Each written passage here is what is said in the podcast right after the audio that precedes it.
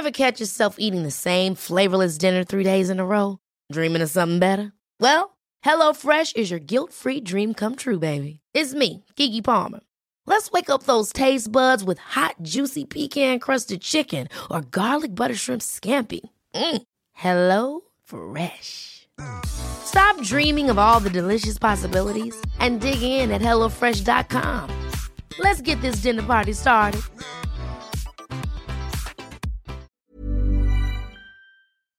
Ukas annonsør i Foreldrerådet er Ekstra. Det er grillsesong. Endelig. Alle dere som har fulgt meg gjennom en lang vinter, vet at jeg har nesten strøket med av kjedsomhet. Men nå kan vi spise ute, vi kan leve ute, vi kan henge ute, og vi kan grille. Ekstra har sitt største grillutvalg noensinne, og hør godt etter nå. Her er en del av grillutvalget deres.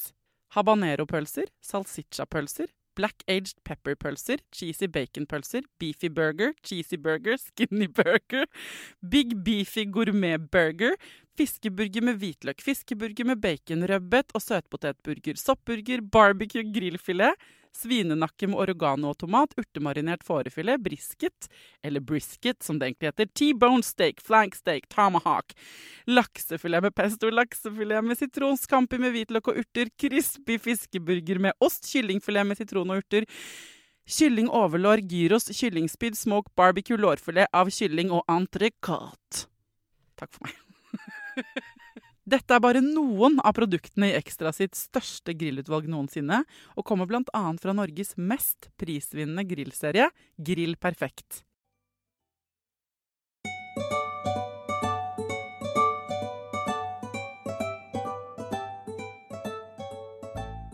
Hjertelig velkommen tilbake til hverdagen.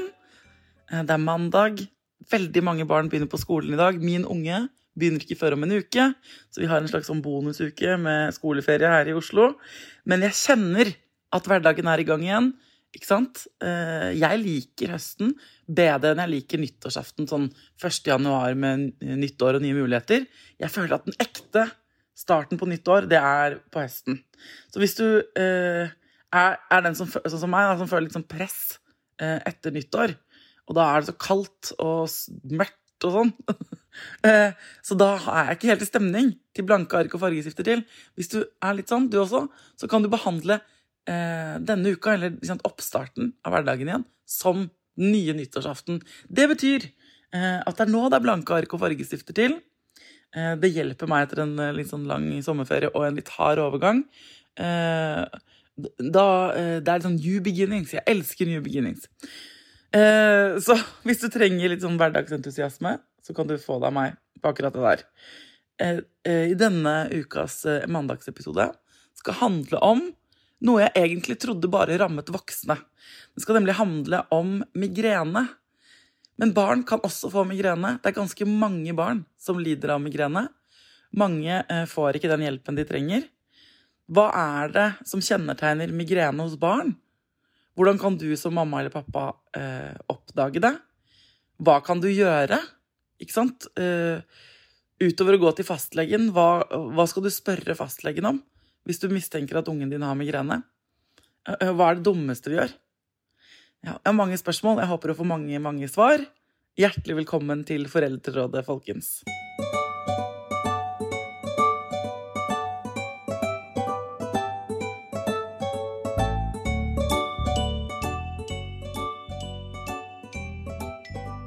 Hjertelig velkommen til Foreldrerådet, Tine Pole.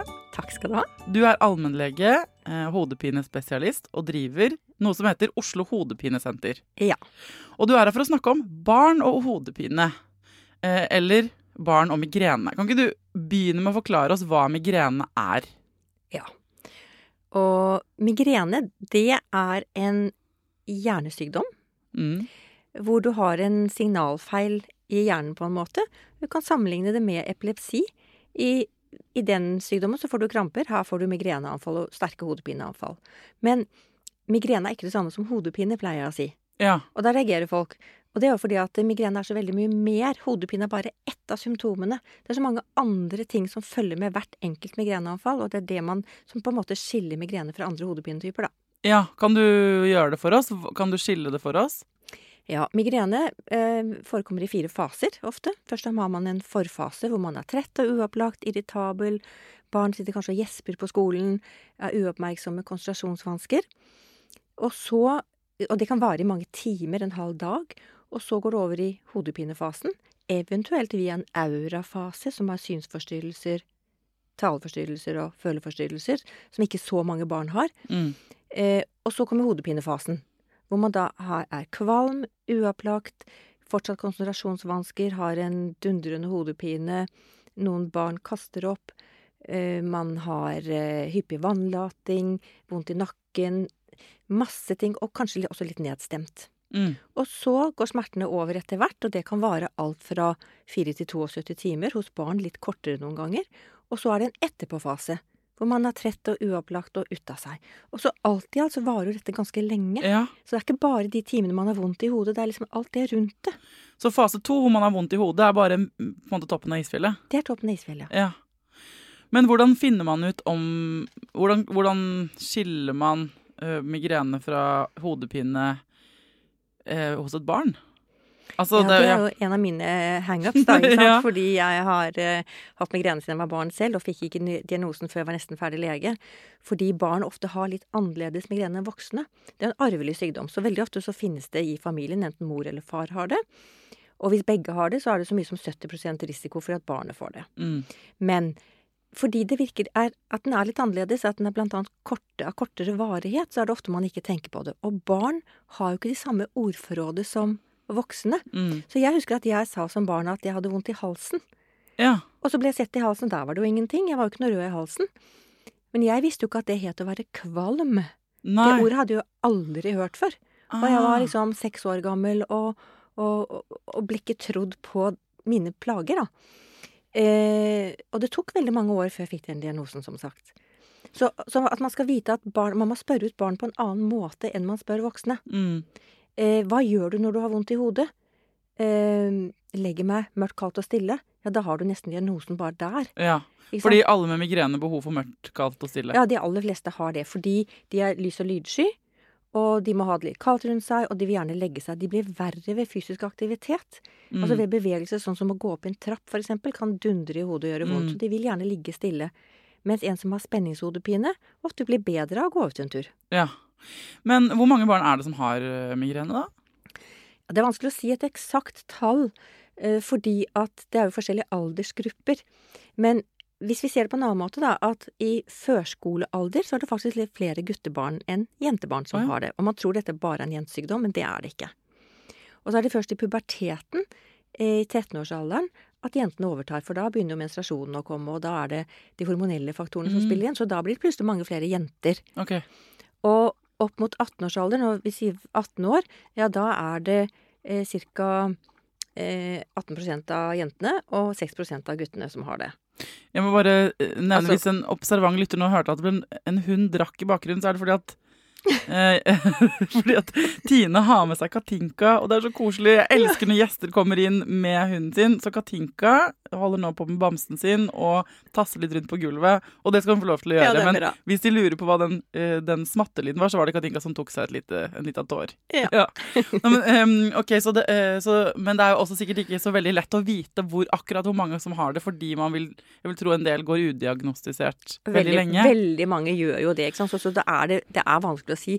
Man sier én ut av 20 barn, så det er én i hver klasse i hvert fall. Mm. Og så er det noen som sier at det er 12% av 10-12 av barn som har det. Så det, dette er vanskelige tall å komme helt sikkert med. Men eh, du sa det var en hjerneforstyrrelse. Kan du forklare på en enkel måte hva det er? inni hjernen? Hva er det, liksom? Ja, det er en signalforstyrrelse i hjernen. Altså, vi har jo signalstoffer, da. Og jeg pleier å si at eh, vi, altså, vi har en dysfunksjonell hjerne. Det er jo et vanskelig ord, da, men vi har en hjerne som fungerer litt annerledes enn andre hjerner. Det er ikke det at min nabo roper høyere enn din nabo, det er bare at jeg hører det mer. Jeg er veldig var på lys, lyd, lukt. Man har en sensitiv hjerne, da. Mm. Så man er veldig var på ting. Eh, for ca. 30 år siden så var det to guruer i verden, Lars Edvinsson og Peter Goldsby, som fant ut at de som har migrene, har mer av et stoff i hjernen som heter CGRP. CGRP? Ja. Okay. Står for kalsitonin generelatert peptid, hvis noen vil vite det. Og det var en revolusjon når man fant ut det. Men det tar 30 år å utvikle medisiner. Mm. Så i dag så har man antistoffbehandling hvor man senker dette CGRP-nivået da. På forskjellige måter. Men eh, enten med antistoffer eller på andre måter. Og det var, har vært banebrytende, for nå skjønner man liksom litt mer av hva som foregår i hjernen. Man ser at vi har mer, og at det, kanskje også stiger under migreneanfall. Men uh, ha, uh, dere har det hele tiden. Dere har mer Ja. CGRP hele tiden. Og det betyr at dere også hele tiden hører f.eks. naboene deres bedre? Og er sånn fargesterkere og lyssterkere og sånn, da? Ja, for veldig mange er det det. Du legger merke til veldig mange går med solbriller, fordi de er veldig vare for lys. Sterkt lys, blinkende lys kan utløse et migreneanfall. Altså man er mer var for ting. Man har en helt annen terskel, da. Mm. Og det er jo det vi jobber med da med forebyggende behandling, å få den terskelen litt ned. Ja. Slik at man blir som andre, at man ikke har de her sensitivitetstingene. Eh, Men er det bare på mm, ytre inntrykk, eller kan det være at man er varere på indre inntrykk òg? Absolutt- Emosjonelle også inntrykk, på en måte? ja. Eh, Når vi sier at stress er en utløsende faktor, så tenker vi jo både på emosjonell stress og annen type stress. Ikke sant? Så det å glede seg til noe, grue seg til noe Barn som skal i bursdag, gleder seg kjempemasse, og så kommer migreneanfallet, så Mm. klarer de ikke å gå. Sant? Interessant. Kan man finne ut Hvordan diagnostiserer man en person med migrene? Ja, hadde det vært så vel at vi hadde hatt en blodprøve Ja, ikke sant? For man skulle tro det Hvis man har det der Ja. CGRP, så kunne man bare sjekket det på en eh, blodprøve. Kanskje, kanskje på sikt, men det er så ubestandig i blodbanen at uh, man har ikke metoder enda til å gjøre det. Men det er jo håpet i fremtiden, da, at man kan liksom ta en blodprøve og si ja, du har migrene og du har spenningshodepine. Mm. Men per i dag så kan vi ikke det. Vi kan heller ikke ta noe røntgenbilde eller CT-bilde, MR-bilde, som viser det. Eh, Når vi tar eh, bilder, så er det for å utelukke det vi kaller sekundære hodepine, altså de farlige hodepinene, når vi gjør det. Hva er det, da? Ja, det kan være eksempel en hjernesvulst eller eh, andre, altså karforandringer i hjernen, som Mm. vi da må utelukke. Eh, Dels ved den kliniske undersøkelsen når barnet kommer til legen, og er det det minste mistanke, så tar man et bilde da, hvis man ikke er helt trygg på at det ikke er noe galt. Så hva skal foreldre se etter hvis de tenker sånn Å, herregud, de, de har søkt etter denne episoden fordi de har et barn som klager over hodepine, eller de mistenker det, kanskje de har migrene selv. Ehm, hvordan kan det arte seg som symptomer for barna? Nå har du jo fortalt om de fire fasene og sånn, men ikke sant, trøtthet kan alle barn øh, føle. Ja, det kan Å være litt eh, kvalm ikke sant, av og til. Er også ofte, ikke sant, det er mange av disse tingene som folk kan kjenne litt på. Det er jo det som gjør det vanskelig. Ja. Um, så hva, hva er det du tenker at foreldre burde vite om dette? Jeg tenker at er du foreldre og har et barn som har en tilbakevendende hodepine, som kommer i Altså som ikke hver dag, men kommer og går, eh, en anfalls hodepine, så skal de snakke med legen om det. Mm. Eh, jeg anbefaler alltid at de fyller ut et skjema på forhånd. Og det vi har laget et sånn hodepine-dagbokkort, hvor, de, hvor det er masse spørsmål om hodepine, og som de fyller ut hver gang de har hodepine over litt tid. Kan du Og finne det på- på hodepinesenter? eh, Nei, ditt, det da? finner du på eh, Pasientforbundet, Hodepine Norge. Og midt på siden når du går inn på den, så står det skjemaer. Så bare klikker du på den, og der står dette her hodepine-dagbokkortet. Ok. Og fylle ut det før du går til fastlegen, for da er det så mye lettere Ah. for fastlegen å stille diagnosen, for da ser de det jo. Fordi at det er jo en klinisk diagnose, som vi sier. Som jeg sa, ingen blodprøver, ingenting som kan bevise at det er det, men det er hva du klarer å, snakke med pasienten om. Det er hva pasienten forteller. Og da slipper du å fortelle så mye, for da har jo de det på skjema. Da kan jo legen se det med en gang. Ja, og så er det jo ikke alle fastleger. Fastleger er gode på ulike ting. Og selv om Ja. de greiene er en, en viktig diagnose i samfunnet, på en måte, så er det jo mange andre ting. Eh, altså Noen ganger så kan det ha gått fastlegen hus forbi, da. Så hvis du har med deg det skjemaet, så er det mye mer tydelig. Mye tydeligere for fastlegen å stille diagnosen der. Fordi det henger nok langt inne for mange fastleger å stille diagnose på et barn med en kronisk sykdom, og det er jo det det er. Mm. Det er jo en hjernesykdom som de har sannsynligvis resten av livet. Uh, og Så det sitter langt inne hos en del, og så er det mye lettere å si at ja, det er sikkert spenningshodepine. Og det er litt trist, fordi får du som foreldre først vite at det er spenningshodepine, så tar det lang tid om du noen gang går til legen igjen med barnet ditt og. Spør om hva den Ja. er. ikke sant? Fordi at du har fått vite at nei, det er ikke noe farlig, og det Mm. er ikke det. Da gjør du ikke det. Migrene er jo ikke farlig, men det skal behandles. For hva skjer hvis man har gjort det, tatt det skjemaet, det hodepinekortet, og så har man skrevet svar på det, og så sier fastlegen din ja, dette er uh, Her er det mange tegn uh, som uh, peker i retning av migrene. Mm. Uh, Hva er da videre oppfølging for et barn? Videre oppfølging da er at de får råd om hva de skal gjøre under anfall, og hvordan de skal forebygge anfall. Så det er liksom to faktorer. Mm. Hvis vi tar den forebyggende først, da, så er det liksom å lære barnet at foreldrene også hjelper til med å få rutiner. Gode rutiner. Søvn, regelmessig mat, begrenset skjermbruk. Um, Hvor mye begrenset da? Ja, vi har ikke noe timetall på det. Det kommer helt an på hvor dårlige de er. Ja. Eh, når jeg får de, så er de ofte kroniske allerede og veldig dårlige, og da Mm. må vi sette ganske strenge grenser på det. Men eh, det er det, altså mange guttebarn, da, som jeg sier, har migrene, og som sitter og gamer utover kvelden og Så Mm. det er det med leggetider, og det med å ikke ha med seg PC-en og alt dette inn på rommet. Vi sier én time før leggetid, så skal de skru av alle skjermer. Mm. Det er egentlig et godt råd for alle, det. Altså. Jeg noterer Ja. meg det i margen. Ja, akkurat at hjernen er jo full sving med alle Ja. de inntrykkene. Så vi sier det én time før de skal legge seg, og så er det viktig da eh, i forskjellige aldersgrupper hvor mange timer de skal sove. Mm. Og få litt rutine på det. Og er barnet ditt trett om morgenen og ikke våkner av seg selv, sovner i løpet av dagen, klager over å være trett, så sover de for lite. Ja. Da skal de legge seg før. Ok, Så det er de forebyggende tiltakene, eller er det noen flere? Ja, det er stort sett det med kosten, sa jeg det. Men det å spise regelmessig, å spise et godt, sunt, blandet kosthold, ikke dietter eller unngå det og unngå det, men å spise et balansert kosthold hver gang du spiser, gjerne spise hver fjerde-femte time, minst, Mm. slik at de aldri blir for sultne. For sult er en sånn typisk trigger. Ja, ok. Så det snakker jeg med alle barna om. Når spiser du? Spiser du frokost? Nei, jeg har ikke tid til det. Det skal du før du går på skolen. Mm. Ja. Tenn gjerne stearinlys, sånn at du liksom bruker litt tid på frokosten. ja. Ja, fordi de farer ut av døren. Hva sier de gutta på 14 da, liksom? De smiler jo litt, da. Men de har koset seg litt med frokosten, ja. for de skal spise før de går. Og så ha med seg en liten ekstra lunsjpakke på skolen. Så jeg spør det liksom alltid om når spiser du lunsj, og når gjør du det? Og når du kommer hjem fra skolen, hva gjør du da? Da er det ikke alltid de spiser. Og da skal det stå litt i kjøleskapet til de som de har lyst på. Så Mm. de får seg litt mat før middagen. ja. Ok, bra. Og det er ikke noen sånn treningstips eller sånne eh, Trening er bra. Eh, være i fysisk god form. Men du kan ikke begynne å trene veldig hardt hvis du aldri har gjort det før. Så du må, liksom, du må begynne på ditt nivå, da. Og så Mm. må du bygge deg opp gradvis. Så du kan ikke du kan ikke si til en ungdom eksempel at de skal begynne med spinning hvis de aldri har gått en tur. Nei. Nei, Skjønner du? Men å være fysisk aktiv er klart viktig. Mm. Ok, så det er rådene for å forebygge. Eh, check, check, check. La oss si man har alt det på plass. Hva er så rådene for behandling når det likevel oppstår? Ja. Der er jo rådene at dersom Paracet og Ibux, nå skal vi ikke snakke om medisiner, men dersom reseptfrie medisiner ikke har virket, og det er da de ofte kommer til legen fordi de har prøvd det og det hjalp ikke. Du kan snakke om medisiner her eh, altså, så mye du vil. Ok, fint. Ja. altså, så lenge, men hvis det er noen sånn medisiner du har sponset, da, så må du si det høyt. på en nei, nei, Men, nei, nei, ikke sponset men uh, vi Nei, har men hatt altså ja. type Paracet og Ibux, da. Ja. Eh, det skal være prøvd først, og gjerne sammen med et kvalmestillende medikament som er på resept fra legen.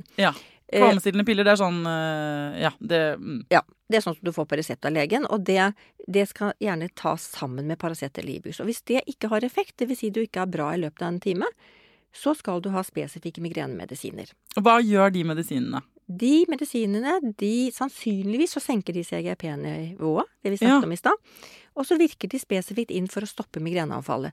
Hvor Paracet og Ibux tar toppen av smertene, gjør ikke noe med anfallet, så vil triptanene, som de heter, de spesifikke migrenemedisinene, de vil stoppe anfallet. Hva er det de før- triptanene gjør, da? Vet du det, eller? ja, det er serotoninagonist, da. Altså at de etterligner et stoff som heter serotonin, som vi da har for lite av under anfallet. Ok. Og øh, hvis du tar det tidlig i anfallet, så vil du stoppe anfallet. Så jeg pleier å tegne en sånn bakke med en sneball, og se hva tror du er enklest å smelte en sneballen på toppen av bakken, eller når den har rullet helt ned og blitt en hel snemann. Mm. For da tar det flere dager å smelte den. Mm. Slik at hvis du behandler tidlig anfallet, så vil du også få bedre effekt og mindre bivirkninger av de.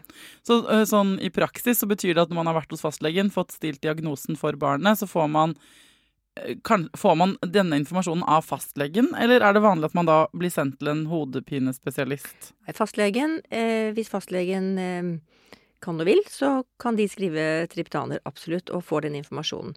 Et av problemene, det er at man gjør veldig få kliniske studier på barn under 18 år. Ja. Så det er veldig få av disse medisinene som er godkjent i gåseøyne i felleskatalogen, på en måte, altså der hvor vi liksom leser om Mm. medisinene, under 18 år. Noen av de er eh, prøvd ned til 12 år, eksempel nesespray kan du bruke ned til 12 år. Nå er det ikke sånn at det, betyr at det er farlig å bruke det selv om det ikke er gjort studier på det. Og vi har erfaring gjennom 30 år nå til, også til barn med disse medisinene.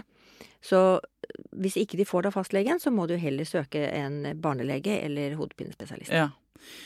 Um, ok, så, så, da får man eh, Så man går på en måte noen runder. Man får denne diagnosen. Man tester ut uh, ikke sant, Paracet og Ibux først, og på en måte rutiner, og tenker sånn OK, men herregud, her er det mye vi kan jobbe med, for vi har ikke så rutiner på mat. Ja. Og, ikke sant? Man lærer disse tingene, så setter man i gang det først. Absolutt. Og uh, behandler med Paracet og Ibux. Og hvis ikke det funker, så går man videre til disse mer uh, migrенespesialiserte midlene, ikke sant. Som, ja.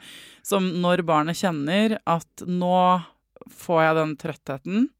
Og nå kjenner jeg at det når begynner. Når smertene begynner, idet smertene begynner, så skal de ta den. Ja. Ikke når trøttheten er der bare, nei, men når nei. smertene begynner, så skal de ta da. Og da nesesprayen er godkjent ned til tolv år.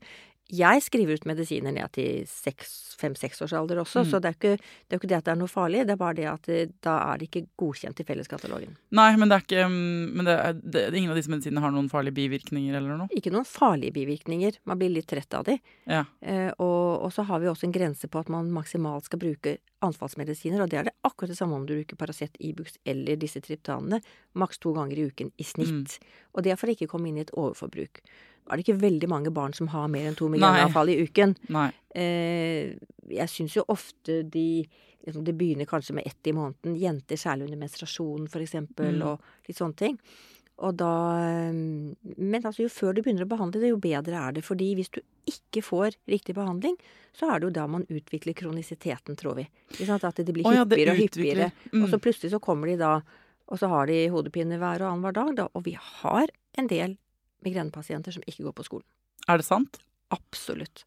Og det er jo de verstingene, som vi sier. Altså de som har det verst, da. Som har kommet ut av det sosiale, ligger hjemme i sengen, foreldrene er fortvilet, de har vondt i hodet hver dag. Eh, de har ikke fått behandling tidlig nok. Men hvor, hvordan kan det gå fra å være anfall liksom, av og til når de blir overstimulert på de reseptorene sine, da, ikke sant? Mm. Eh, til at det blir en kronisk sånn eh, hele tiden? Ja, det kan gå ganske fort. Eh, det er vist i studier at hvis du har ett anfall i uken, så er du i risikosonen for å utvikle gradvis kronisitet. Men hva er det som skjer da? Hvorfor, hva er det som skjer med sånn kronisitet? Ja, Vi vet jo ikke hvorfor det blir sånn. Nei. Men det blir sånn, og vi har jo mange Akkurat det blir, ender opp med å gå på en loop? Ja, ja. Du, du, du, blir bare aldri helt bra, ikke sant. Altså, mm. Den derre fasen som heter interiktale fasen, altså mellom anfallene, den blir kortere og kortere. Så fòrer de seg selv, da, på en måte, fordi det er så slitsomt å ha de anfallene, og så fører det til at du blir enda mer sliten, og så når du blir sliten, så får du nytt anfall, og så, så går det en sånn evig loop. Ja, det som vi ser også, er at en del barn og unge går og kjøper Paracet og Ibux selv uten at foreldrene vet det, eller helsesøster mm. vet det, eller ingen vet det. Og så går de og spiser det hver annenhver dag. Og da ser vi at et medikament overforbruk kan gi hodepine i seg selv. Så det kan forverre ah. hodepinetilstanden. Og Derfor er det så viktig at de får spesifikk medisin som egentlig hjelper, ja. istedenfor å gå på noe som egentlig ikke hjelper. Millions of people have lost weight with personalized plans from Noom. Like Evan, who can't stand salads and still lost 50 pounds. Salads generally for most people are the easy button, right? For me, that wasn't an option. I never really was a salad guy. That's just not who I am. But Noom worked for me. Get your personalized plan today at Noom.com. Real Noom user compensated to provide their story. In four weeks, the typical Noom user can expect to lose one to two pounds per week. Individual results may vary. Hold up. What was that? Boring. No flavor. That was as bad as those leftovers you ate all week. Kiki Palmer here, and it's time to say hello to something fresh and guilt-free. Hello Fresh. Jazz up dinner with pecan-crusted chicken or garlic butter shrimp scampi. Now that's music to my mouth. Hello Fresh. Let's get this dinner party started. Discover all the delicious possibilities at hellofresh.com. Millions of people have lost weight with personalized plans from Noom, like Evan, who can't stand salads and still lost 50 pounds. Salads, generally, for most people, are the easy button, right? For me, that wasn't an option. I never really was a salad guy. That's just not who I am. But Noom worked for me. Get your personalized plan today at Noom.com. Real Noom user compensated to provide their story. In four weeks, the typical Noom user can expect to lose one to two pounds per week. Individual results may vary. Og dette er jo ikke smertestillende, de spesifikke medisinene du snakker om. ikke sant? Så de, er- de Det er er jo anfallsmedisin, som vi sier. Men skal- hvis du har spenningshodepine og tar det, vil det Nei, det hjelper ikke. Nei, ikke sant? Sånn at Nei. ehm, Det er jo en måte å utelukke anfall, at det er noe annet enn migrene på, da. Ja, hvis det det er bare funker på egentlig godt tenkt av deg, men det er litt ulovlig. Ja. Fordi, fordi, og det sier jeg til fastlegen, ikke sant? det får de egentlig ikke lov til å gjøre. Fordi du skal stille diagnosen ut fra den samtalen du har med pasienten, så skal du behandle den hodepinen Mm. som du har stilt diagnosen på. For du kan gå i vannet på det. Du kan gi et triptan, da, og så hjelper det litt, og så var det egentlig en hjernesvulst. Og omvendt så kan du gi et triptan, og så hjalp det ikke fordi det var feil triptan. Vi har syv forskjellige som skal prøves ut. Ja. Og så går de aldri til legen igjen, for sant? fordi legen sa at hvis det ikke hjalp, så er det ikke migrene, og det er helt feil. Eh, veldig bra korrigert. Grunnen til at jeg sier det, er fordi jeg selv Mm. trodde jeg hadde sånn kronisk bihuleproblematikk Mm. ganske lenge. Jeg hadde så vondt i bihulene på den ene siden av hodet. Og jeg gikk til og med til spesialist og fikk tatt sånn CT av hodet og røntgen og alt mulig sånn. Og han sa sånn nei, ja, de er litt rare på den siden, men jeg gir deg uh, du, du har ikke Det er ikke bihulebetennelse, dette og sånn. Og så var jeg på et seminar med uh, noen kollegaer, og så fikk jeg den hodepinen. Og så sier jeg fader, jeg har så vondt i hodet til en kollega, hun sier men eh, jeg har ikke smertestillende, men du har ikke migrene du har, da? Så jeg nei, jeg har ikke migrene, det er ikke noen aura eller noe. Hun bare jeg har en sånn, ta en sånn her, og hun er jo kollega, da. Hun sa ta en sånn her, hvis ikke det funker, så er det ikke migrene, liksom. Sa hun til meg. Mm. Tok den, ble borte, tenkte hm. Og så gikk det noen måneder, så gikk jeg tilbake, så viste det seg at jeg hadde lavt stoffskifte. Dette er en lang og kjedelig historie jeg ikke skal kjede dere med, men Eh, og etter at jeg fikk stilt den diagnosen og fikk eh, eller vaksin, da, så har det ikke kommet tilbake. Nei. Mm, Jeg vet ikke om det egentlig har noe I hvert fall er det sånn jeg har koblet det sammen. på en måte Men i en periode derimellom så gikk jeg på Er det Nasonex den nesesprayen Mm. fungerer? Mm. Ja, og den så, eh, det, Men dette måtte jeg Det var ingen som noen gang har stilt noen diagnose. Jeg vet, jeg vet ikke Men jeg, nå er det ikke et problem lenger. Av og til, hvis jeg har glemt å ta stoffskiftemedisin, så kan jeg få den hodepinen. Eh, og da er det en indikator for meg på at det hormonmessig Og det er derfor jeg tenker sånn Dette er sikkert bare humbug, har jeg tenkt hele tiden når du har snakket. Fordi dette er bare min ufaglærte mening og erfaring. Og så tenker jeg å ja, det er jo en forstyrrelse i hjernen. Da er ikke det jeg har hatt migrene. Ikke sant? Nei, vi kan ikke utelukke det, fordi det som nettopp er, er jo det at eh, migrenen går langs disse nervebanene. Og den nerven heter trigeminus, den har tre grener. Mm. Og den ene går opp til pannen og til blodkarene rundt hjernehinnene. Og den andre går til bihulene, og den Ja. tredje går ned til kjeven. Så det er faktisk en del som får feildiagnose, at de tror de har en kronisk bihulebetennelse, og så er det egentlig migreneanfall de får, fordi at de, det går langs den andre grenen da, av den her, det heter eh, nervus maxilarus. Altså, du, nervus maxillaris. hvis du skåler hver gang hun sier et litt vanskelig ord, så er det denne episoden drikkelek. Men du er veldig god til å forklare. Du, eh, jeg lurer på en ting. Eh, eh, eh, den historien er jo irrelevant, for dette handler ikke om barnemigrene. Men jeg lurer på, som jeg tror mange lurer på, er det mulig å da, som meg, da, ha en, et og annet migreneanfall uten at du har en kronisk diagnose, diagnose migrene? Eller Ja, hvordan er det der? Nei, altså, for å stille diagnosen migrene uten aura Aura er disse synsforstyrrelsene. Ja. Hvis du har aura, så skal du ha to anfall i livet ditt før du kan få diagnosen. Har du ikke aura som har synsforstyrrelsene, ja, da skal du ha hatt fem anfall før du kan stille diagnosen. Ah. Men har du hatt fem sånne anfall i livet ditt, så får du diagnosen migrene. Og så kan du si kronisk eller ikke.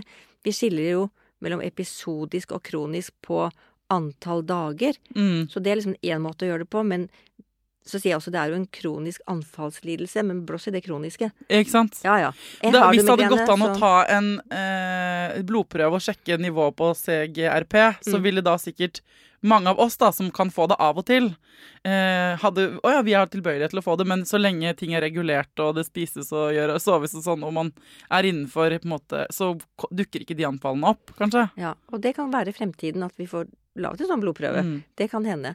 Men per i dag så er det da på det du forteller om hvordan din hodepine er, at man stiller diagnosen ut fra kriteriene. Ja. Er den ensidig pulserende, eh, altså dunkende, forverres ved fysisk aktivitet og moderat til sterk? Eh, to av de symptomene, og så har du tilleggskriteriet med kvalm, uvel eller lys- og lydsky, så har du diagnosen migrene. Hva opplever du med de barna og de foreldrene du møter, at har vært liksom de største utfordringene sånn, i forhold til å få behandlingen på plass?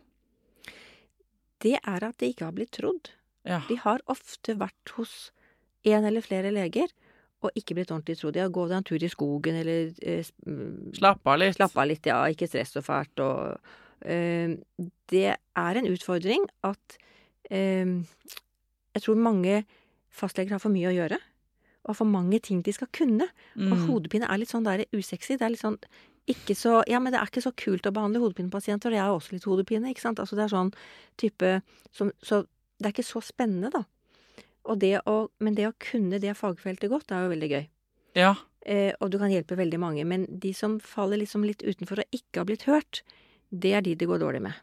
De som det går skikkelig dårlig med, som du møter som på en måte har falt ut av skolen og sånn. Hva gjør dere der for å Hva gjør man da for å komme Fins det utveier? Ja, vi må begynne i en ende. Vi må begynne med å behandle, og det har vi jo snakket om både forebyggende tiltak da, med rutiner og regelmessighet, og medikamentell behandling. Og hvis de har mer enn en tre anfall i måneden, som disse jo da ofte har, så skal de ha forebyggende medisiner i tillegg. Ja, så da gir man de samme medisinene fra tidligere? Det gjør vi. Og der er det jo også den derre bøygen med at de ofte ikke er godkjent til barn under 18 Ja. Noen er det, og noen er det ikke. Eh, og det er dårlig dokumentasjon på det. Men om du er 16 eller 18, så har du en eh, hjerne som da har migrene. Så jeg mener jo det at de skal ha uansett. Mm. Og der er det litt sånn eh, delte meninger i fagmiljøet, da. Ja. Barnelegene særlig. Men hvis de ikke får forebyggende behandling, så blir det i hvert fall liggende der. Mm. Og så har vi en del sånne ungdomskurs. Vi har fått støtte fra noe som heter DAM, altså det som tidligere Ja. var helse og rehabilitering. Som heter Damstiftelsen. Har vi fått støtte til å ha ungdomskurs. Så vi har hatt flere grupper med ungdommer øh, over en helg, hvor vi lærer de ting å mestre og motivere for å begynne på skolen igjen. Ja. For de kommer veldig ofte ut av det sosiale også når de ikke, Ikke de møter på skolen. Og da er det jo flere faktorer som spiller inn, ikke sant? På, Absolutt. øh, øh, det, det skal jo, og det gjelder jo uansett hvilket, hvilken grunn som ligger til bånn for at man kommer ut av det sosiale.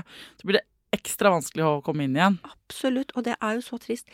Du kan si, Har du hatt en sykdom som rammer en 70-åring, så har du ikke så mange år igjen å leve, så det har ikke så stor byrde sånn både samfunnsmessig og økonomisk for den pasienten. Nei. Men dette er en sykdom som rammer i barnealder og tidlig ungdomsalder. Så det vil si, det er så mange år, så hvis ikke du får grunnlaget med god skolegang, god utdannelse, få med deg fagene og kan studere det du vil, ja, så faller du så utenfor, og da vil du få et kjipere liv.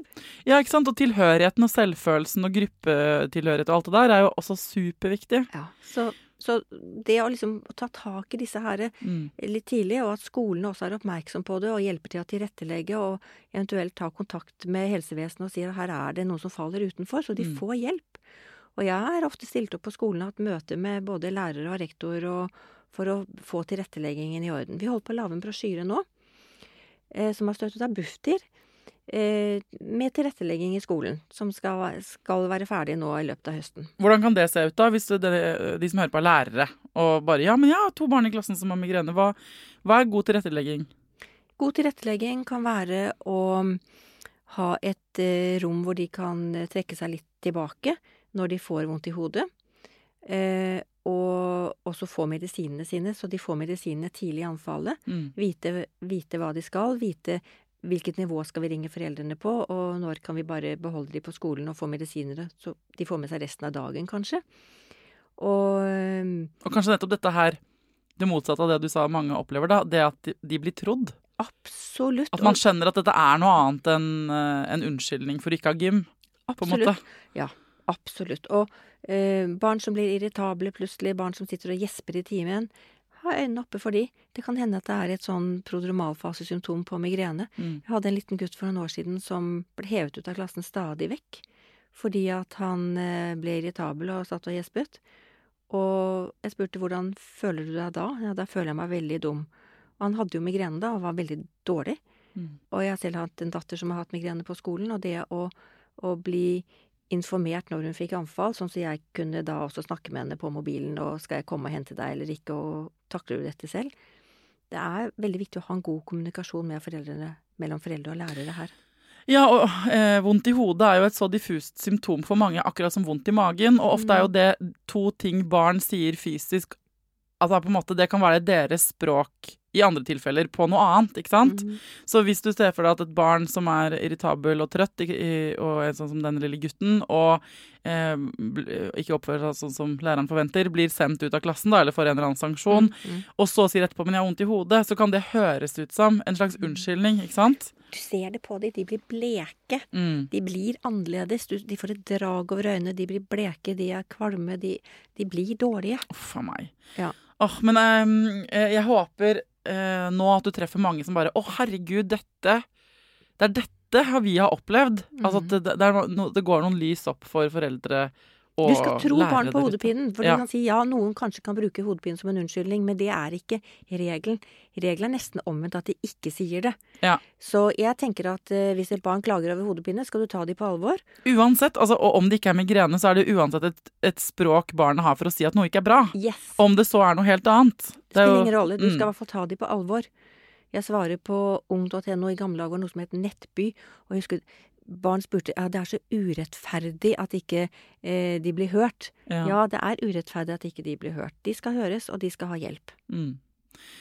Eh, Når dere har, med disse som er alvorlig syke, når dere har fått tilbake på plass i sånn forebyggende tiltak og denne medisineringen, da, er det liksom Og dette kurset, hva lærer de på det kurset utover de tingene du allerede har snakket om? Er det noen andre sånne triks? Blir det noen kjærestepar på de kursene? Eh, Jeg tror mer i det at de møter hverandre, at de møter andre som er i samme situasjon. For de tror de er veldig alene om Ja. dette problemet, og her møter de da ni andre som, som sliter akkurat på samme måte.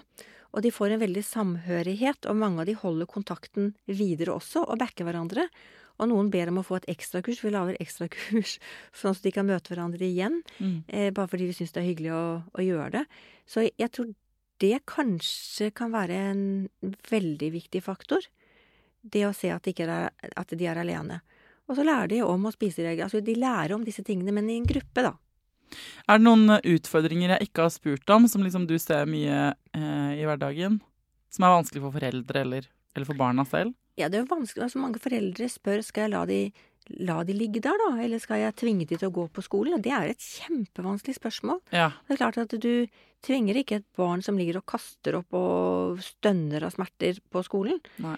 Men er det en som har hodepine hver dag, så kanskje motiverer de til at de går på skolen noen timer av gangen, at man får i gang et forløp igjen. Mm. Ikke sant? At de, men, men alle er forskjellige, og vi må skreddersy behandling til hver enkelt.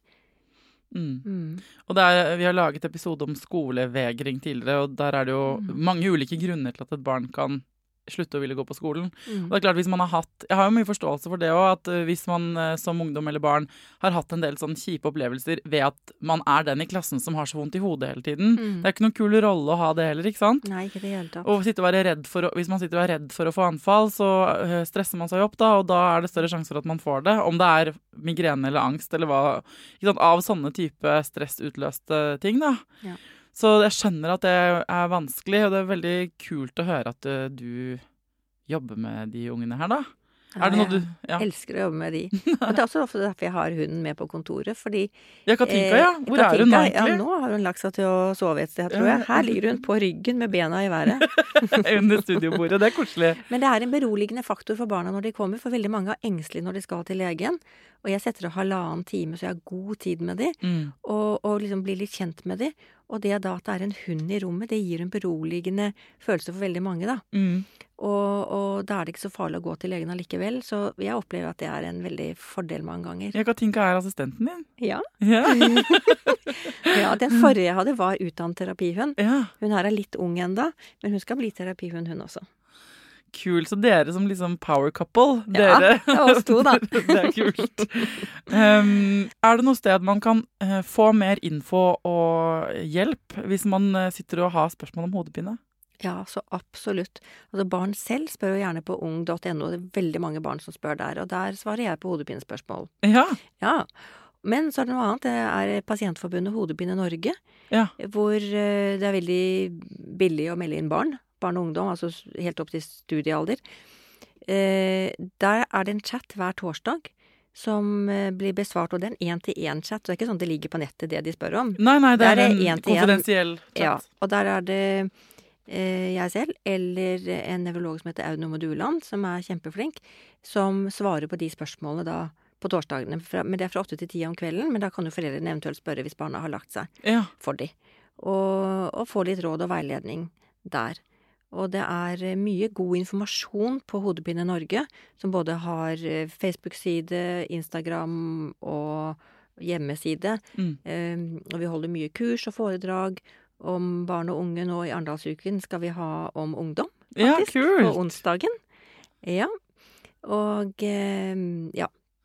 Så, det ligger, så er det riktig å si at det er veldig mange der ute med hodepine som eh, har det unødvendig å kunne fått hjelp? Ja, Ja. veldig. Det? Please, hjelp de.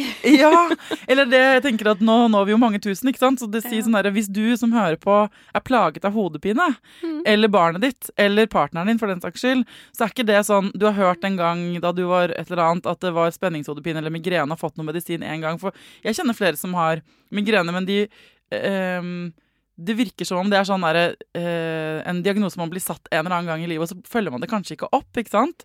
Men hvis du sliter i livet ditt med hodepine, ofte eller sjelden, eller noen av dine nærmeste, så kan det hende dere ikke har fått helt den hjelpen dere trenger. ikke sant? Absolutt.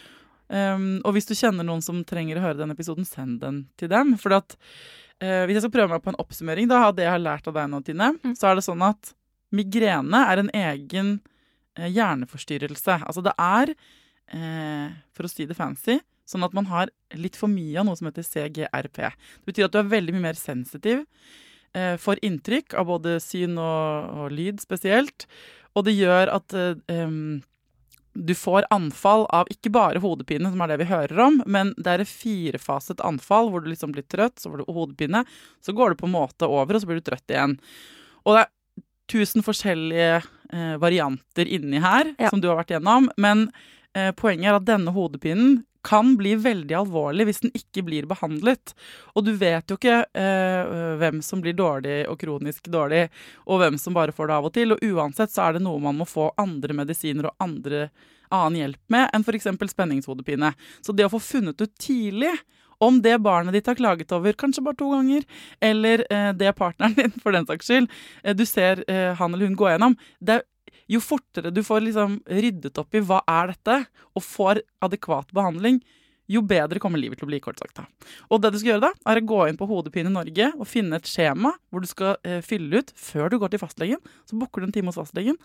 Og så ser fastlegen på det skjemaet, da har du jo forberedt deg. Og så kan du eller barnet ditt, da, den da som har blitt skrevet om på det skjemaet, kan man få satt en diagnose, og dermed få hjelp. Og hvis ikke fastlegen din helt skjønner det, og du ikke er helt enig, og du ikke føler deg tatt på alvor, så er du ikke alene om det. Og det er nettopp derfor Hodepine Norge fins, da. Og Ja. sånne som deg. Og da kan du spørre på chatten på Hodepine Norge og få råd og veiledning der. Jeg har lyst til helt til sist å gi dere PIN-koden.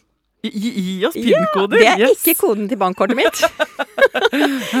PIN det eh, er en internasjonal anerkjent eh, test som består av tre spørsmål. Ja.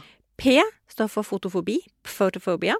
I indisponert. Og N nausea på engelsk, altså kvalme og uvelhet. Altså, når du har hodepine, er du lyssky? Har du vært indisponert fra skole eller jobb minst én gang de siste tre månedene? Og det siste spørsmålet, kvalmen, er du kvalm eller uvel når du har hodepine? Mm. Hvis du svarer ja på to av spørsmålene, så er det 93% sannsynlig for at den hodepinen du har, er migrene. Oi. Og svarer du ja på alle tre, altså PIN-koden, fotofobi, indisponert og kvalme, så er det 98% sannsynlig. Da skal du iallfall gå til legen. Ja, og da med mindre du har eh, For det, det, dette er veldig upassende å si. Det høres også ut som fyllesyke.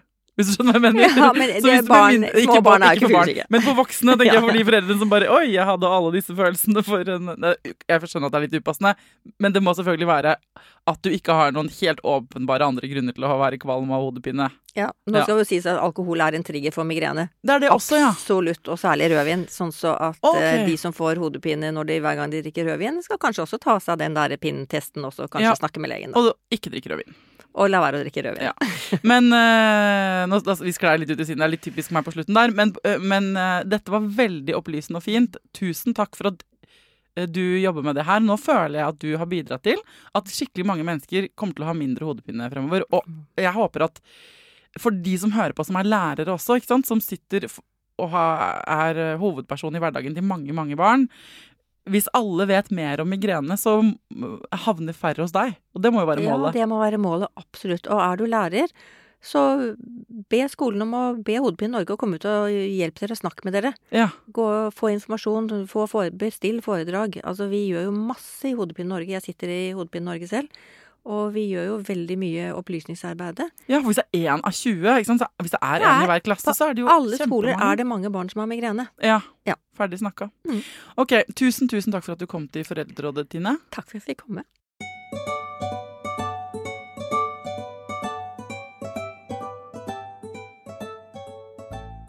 Hvis du nå sitter og brenner inne med flere spørsmål om migrene, eller om andre ting Hvis du satt og hørte på episoden og tenkte sånn Fader, dette lurer jeg egentlig på. Har hun laget en episode om det? Jeg scroller og scroller gjennom alle episodene. Finner ikke ut om det. Nei, send meg en melding på Instagram. Har du sendt den før og ikke fått svar, send en på nytt, for da havner du helt øverst i innboksen. Og så, eh, hvis du har lyst til å sende en mail istedenfor, så er mailadressen foreldreradet at gmail.com. Um, det er sånn vi lager denne podkasten. Jeg får meldinger av dere. Eh, eh, Syns jo dere gir meg gode temaer, gode problemstillinger. Ringer eksperter og får dem hit. Sånn har det alltid vært. Sånn kommer det alltid til å være i denne podkasten. og så håper jeg at du ikke møtte hverdagen med en muggen eh, gammel matpakke nederst i en gymbag du hadde glemt å tømme. Eh, hvis du gjorde det, det har jeg gjort mange mange år på rad, ingen skam. Nå bor jeg sammen med en kjæreste. Han er mye mer etterrettelig enn meg. Så, eh, så muggproblemet har blitt mindre, faktisk. En av de gode tingene med å flytte sammen med noen. Um, eh, men, uh, men jeg kjenner meg veldig igjen i det. Jeg kan kjenne lukta av gammel, muggen banan i skolesekk som har ligget i en gang gjennom en hel sommer. Jeg kjenner den lukta i nesa når vi snakker om det. Det er en del av livet, som så mange andre litt ufreshe ting. Send meg altså gjerne temaer. Tusen takk for at du hører på Foreldrerådet. Til neste gang, ta vare på deg sjæl, ta vare på ungen din, og lykke til.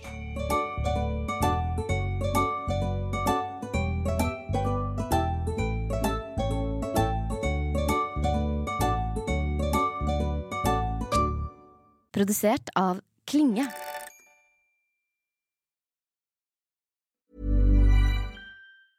Ever catch yourself eating the same flavorless dinner three days in a row? Dreaming of something better? Well, HelloFresh is your guilt-free dream come true, baby. It's me, Kiki Palmer.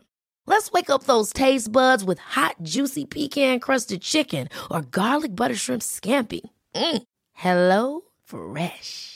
Stop dreaming of all the delicious possibilities and dig in at HelloFresh.com.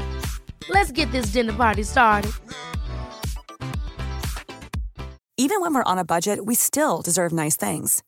Quince is a place to scoop up stunning high-end goods for 50 to 80% less than similar brands. They have buttery soft cashmere sweaters starting at $50, luxurious Italian leather bags, and so much more.